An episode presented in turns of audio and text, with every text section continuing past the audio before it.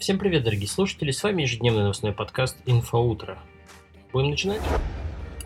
Итак, что у нас там сегодня из новостей? Ну, кстати, вначале небольшой такой оф-топчик. Мне вот говорят, что лучше бы я своими словами объяснял, а без вот этих вот всех выкрутасов и цитат. Ну, может быть, оно и к лучшему.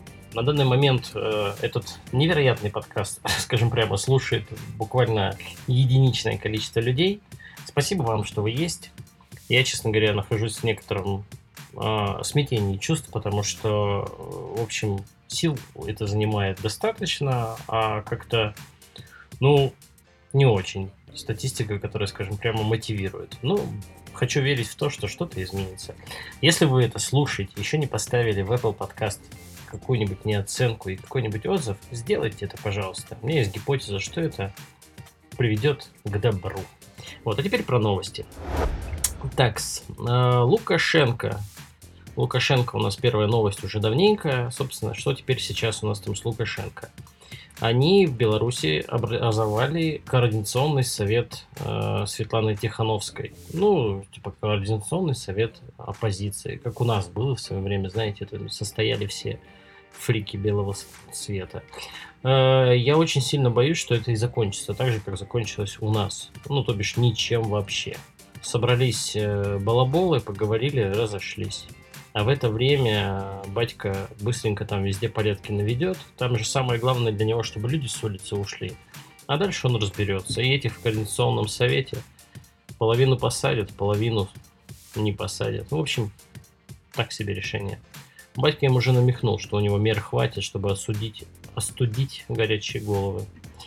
Далее. Крупнейший в мире норвежский инвестфонд потерял 21 миллиард за полгода.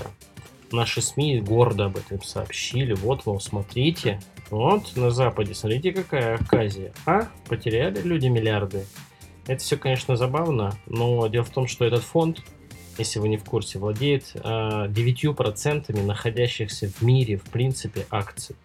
За прошлый год они заработали 180 миллиардов. Поэтому им этим убытки, в общем, как бы принципиально ни на что не влияют. Сам фонд весит 1,2 триллиона. Ну, то есть это совершенно гигантское образование.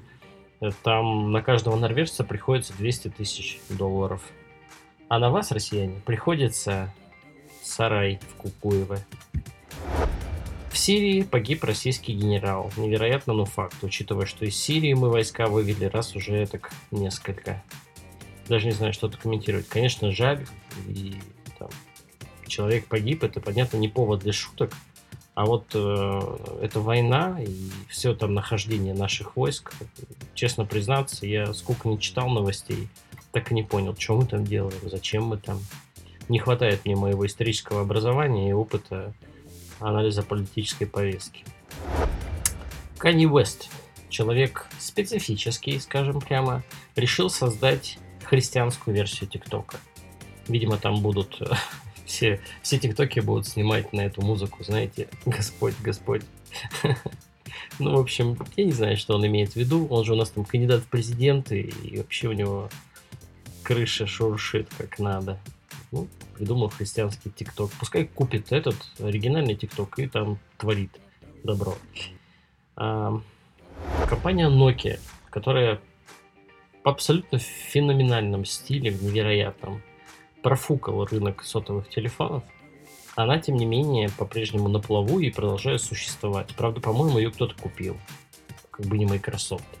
А, так, в общем, Nokia выиграла патентный спор с Mercedes-Benz. И теперь она может потребовать запрет на продажу автомобилей бренда в Германии. Потому что Mercedes использовал их патенты, а у Nokia разрешения не спросил. В общем, такая серьезная победа, и, судя по всему, с Мерседеса денежек они отожмут. А учитывая, что патентов они за годы работы накопили много, это хорошая для них возможность. Можно судиться с разными компаниями. А, рухнул бастион бизнеса, так сказать, храм сверкающий маркетинга и менеджмента. Сооснователи закрыли бизнес-молодость легендарный проект, можно сказать, икону инфобиза и зарабатывание денег из воздуха на наивных людях, собственно, все.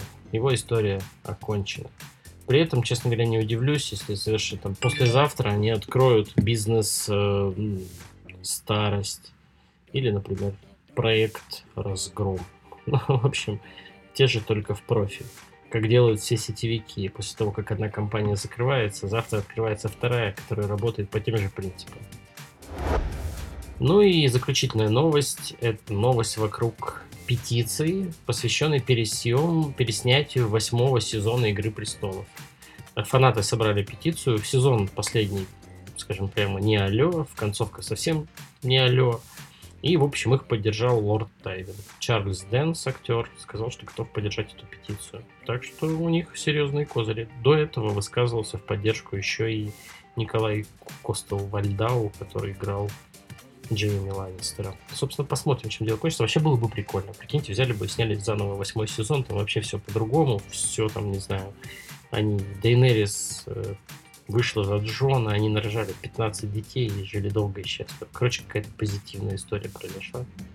Черт его знает. Было бы интересно. Впервые в истории сериалов. Я бы на месте создателей задумался. Но я не на их месте.